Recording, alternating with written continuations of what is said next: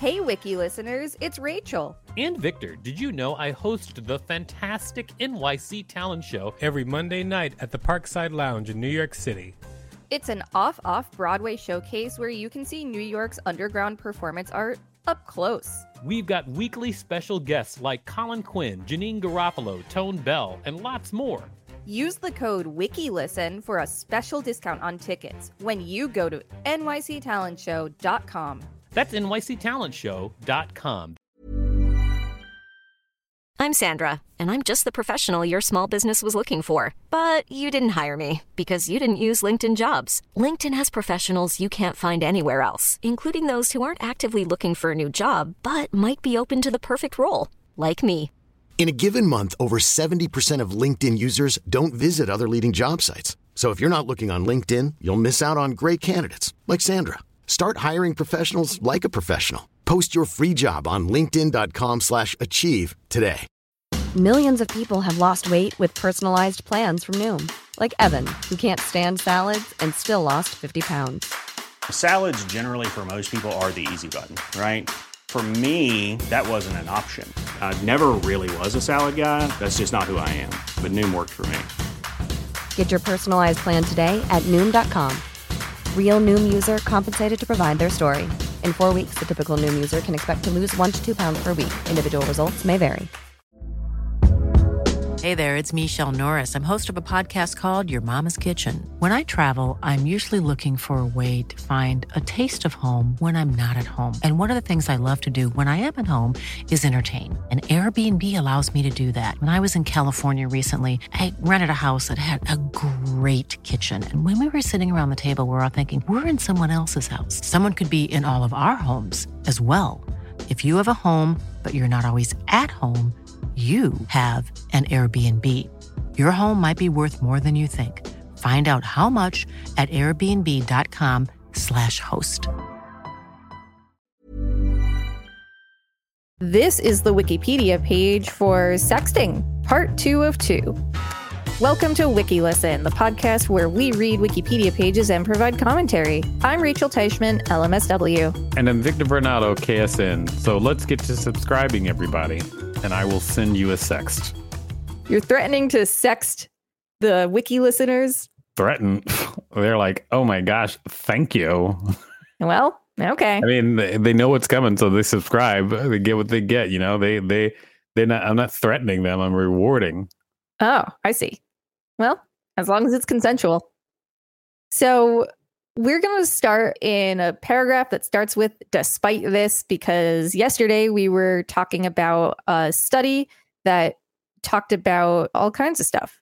So, yeah, funny thing is, whoever cut this apart, if they'd only just cut it a paragraph ahead, it wouldn't have stopped in the middle, right? Well, let me tell you, the person who cut this looked at doing a paragraph ahead and it was just way too long. A paragraph ahead, not a later. They could have done that, yeah. But they did not. Nope. A really good producer, might I add. Here we go. Despite this, a 2012 study conducted by the University of Utah Department of Psychology has received wide international media attention for calling into question the findings reported by the University of New Hampshire researchers. In the University of Utah's study, researchers Donald S. Strassberg, Ryan Kelly McKinnon, Michael A. Sustaita, and Jordan Rullo surveyed 606 teenagers ages 14 to 18 and found that nearly 20% of the students said that they had sent a sexually explicit image of themselves via cell phone, and nearly twice as many said that they had received a sexually explicit picture. Of those receiving such a picture, over 25% indicated that they had forwarded it to others. In addition, of those who had sent a sexually explicit picture, over a third had done so despite believing that there could be serious legal and or other consequences if they got caught. Students who had sent a picture by cell phone were more likely than others to find the activity acceptable. Strassberg, McKinnon et al. note, quote, the newsworthiness of the University of New Hampshire study derives from their figure 2.5% being far below, by a factor of 5 or more, the prevalence rates reported in the previous surveys. However, while technically accurate, the 2.5% figure is actually rather misleading. As seen in Table 1 of their publication, Mitchell et al. found that among the quarter of their sample that were ages 10 to 12, less than 0.6% appeared in, created, or received a nude or nearly nude image. While among those aged 15 to 17, 15% of participants reported having done so. Despite it being widely reported in the media, the overall prevalence figure of 2.5% masks a dramatic age effect that indicates that more than 1 in 8 mid teen minors admit to having sexted. End quote. Strassberg McKinnon et al. conclude these results argue for educational efforts such as cell phone safety assemblies, awareness days, integration into class curriculum, and teacher training, designed to raise awareness about the potential consequences of sexting among young people. According to a writing by Professor Diane Kholos Wysocki, although both men and women participate in sexting, women are more likely to sext than men. Even though the article claims that women are more likely to sext than men, the article does not claim that women are the only ones receiving the images. In a study, close to half of the adults interviewed had sexual photos or text on their mobile device. Many of these intimate images and words are actually sent to complete strangers. In an article in Scientific American, however, the article says that men are actually more likely to initiate some form of intimate communication, like sending nude photographs or suggestive text messages. The reasoning behind this is that men seem to be more open about their sexual drive, which promotes the instigation of sexual contact. Also in this article, it says, quote, the age group that is most keen on sexting is 18 to 24 year olds. This is when young adults are at their prime of sexuality and are looking to find their partners while also exploring their bodies and sexuality. Amy Adele Hasinoff published an article trying to get rid of the stigma that sexting is simply exploitation of sexual matters. Women are sexualized whenever they post or share any form of intimate media. Men are not. When it comes to sexting, there's a big difference between sexual exploitation and a consensual decision to express one's sexuality and share an image of their own body with someone who wants to see it. Hasinoff points out that, quote, Many digital media scholars stress that the internet can enable young people to explore their identities and develop social and communication skills. Boyd 2008 Tynes 2007 and suggests that consensual sexting might serve a similar function for some people. The body of academic literature on sexting has been growing rapidly since the early 2000s. Several research reviews are available that summarize the current state of research. Such research reviews often focus on the prevalence of sexting in different populations, on the age and gender of sexters, on motivations for sexting, and on positive and negative sexting outcomes. Importantly, more and more primary studies and research reviews clearly differentiate between consensual sexting on the one side and non consensual sexting, including different types of technology mediated violence, such as sextortion and so called revenge porn, there are also research reviews available that summarize and evaluate extent measures to prevent negative sexting outcomes and non consensual sexting. Risks. If a person sends an explicit image of themselves to a partner, then it can be against the law to retransmit a copy of that image to another person without the consent of the originator. Some countries have revenge porn laws that prevent the publication of sexual images without the consent of parties in the image. While there are many possible legal avenues for prosecution of people who knowingly breach the confidence of those sending sexual messages, in practice, nude images can be widely propagated without the consent of the originator. Some young people blackmail their sexual partners and former partners by threatening to release private images of them. In a study conducted by Drouin et al., analyzing sexting behaviors among young adults, it was found that men would show the sexually explicit photos of their girlfriends to their friends. This is a new risk associated with new media, as prior to cell phones and email, it would be difficult to quickly distribute photos to acquaintances. With sexting, one can forward a photo in a matter of seconds. Studies have shown that sex crimes using digital media against minors reflect the same kind of victimization that happens offline. Family members, acquaintances, and intimate partners make up the mass majority of perpetrators for digital media sex crimes. Research by the Internet Watch Foundation in 2012 estimated that 88% of self made explicit images are stolen from their original upload location, typically social networks, and made available on other websites, in particular, porn sites collecting sexual images of children and young people. The report highlighted the risk of severe depression for sexters who lose control of their images and videos. Sexting is seen as irresponsible and promiscuous for adolescents, but fun and flirty for adults. These risks tend to be exaggerated by news media, especially in regards to adolescent girls. No citation needed. Because I was an adolescent girl. Me too. You were an adolescent girl? I'm not telling. It's a secret. Oh, okay. Secret secrets are no fun unless you share with everyone. That is a terrible way to have a secret. That's true. I'm a therapist. I keep lots of secrets. Wiki listeners, you can support us by listening to this message while you practice being a fun and flirty adult. There's never been a faster or easier way to start your weight loss journey than with PlushCare.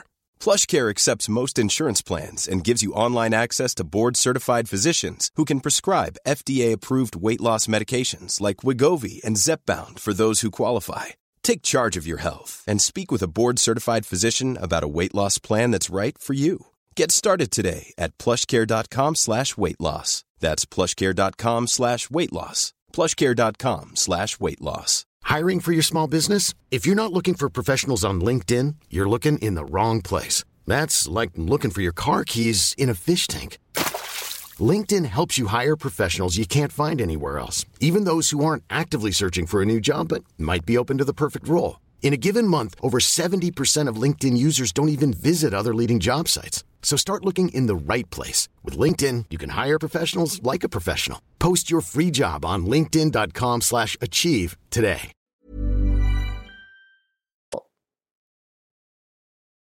Thank you for listening to that message, everybody. Now, who wants to hear about the University of Utah? I sure do.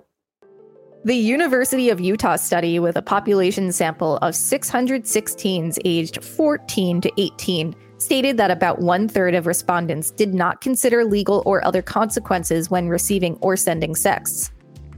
Teenagers may not be thinking about the risks and repercussions when they participate in sexting. However, a study by Kath Albury titled Selfies, Sexts, and Sneaky Hats Young People's Understandings of Gendered Practices of Self Presentation shows that teenagers engaging in sexting were concerned that their parents may see or find out about their involvement with sexting. Some teenagers shared that their, quote, main risks of parental discovery were embarrassment for both parents and young people and overreaction from adults who feared the photo had been shared. While teenagers felt less compelled to worry about the legal risks with sexting, they worried that their parents would find out about their involvement with sexting. Albury and Crawford 2012 argue that adolescents are well aware of the differences between consensual sexting and distribution of private images with negative intent. Further, they argue young people are developing norms and ethics of sexting based on consent. Creation and distribution of explicit photos of teenagers violates child pornography laws in many jurisdictions depending on the age of the people depicted, but this legal restriction does not align with the social norms of the population engaging in the practice, which distinguish between consensual activity and harassment or revenge. Senders in some jurisdiction may also be charged with distribution of indecent material to a minor and could be required to register as a sex offender for life. Child pornography cases involving teen to teen sexting have been prosecuted in Oregon, Virginia, Nova Scotia, and Maryland. While mainstream media outlets, parents, and educators are rightfully worried about the negative legal, social, and emotional ramifications of teen sexting, much less is said about the issue of sexual consent.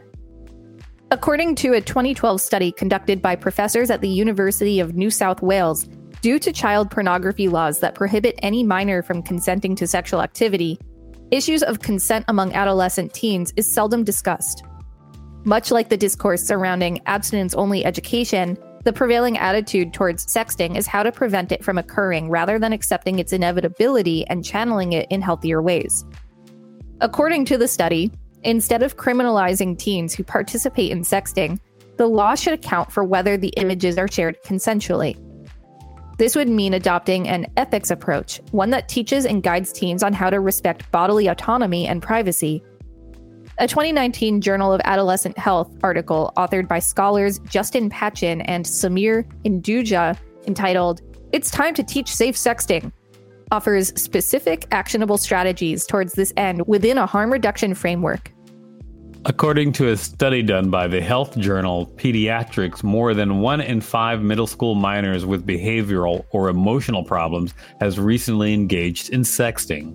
Those individuals who have reported sexting in the past six months were four to seven times more likely to engage in other sexual activities, such as intimate kissing, touching genitals, and having vaginal or oral sex, compared to minors who stated they did not partake in sexting. Wait, what? All right. What's your question? My question is they're interviewing middle school kids and expect them to give them good data.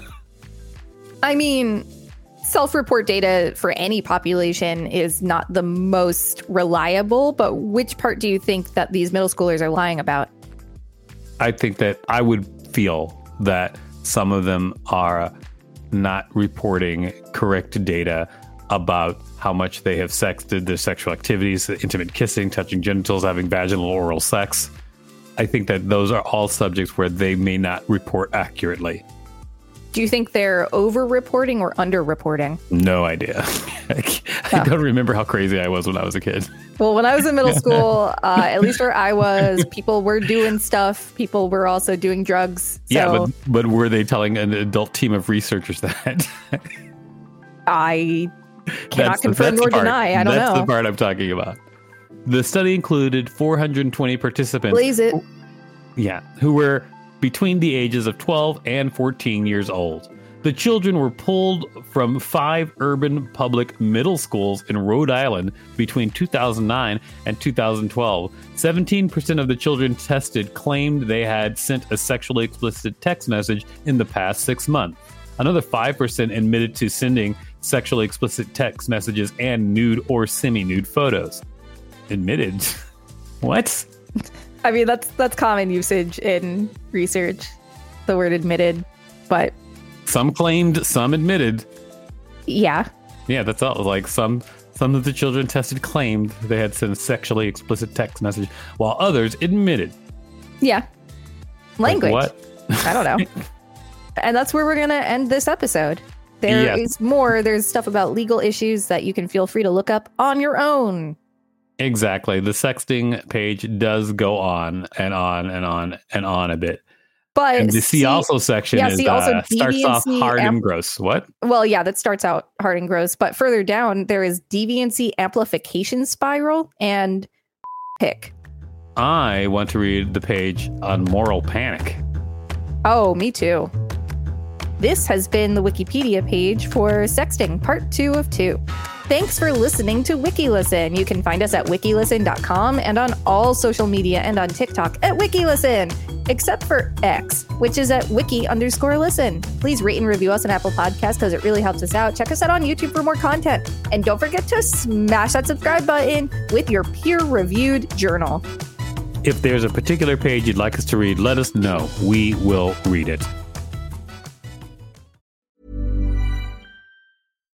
When we're on a budget, we still deserve nice things. Quince is a place to scoop up stunning high-end goods for 50 to 80% less than similar brands. They have buttery soft cashmere sweaters starting at $50, luxurious Italian leather bags, and so much more.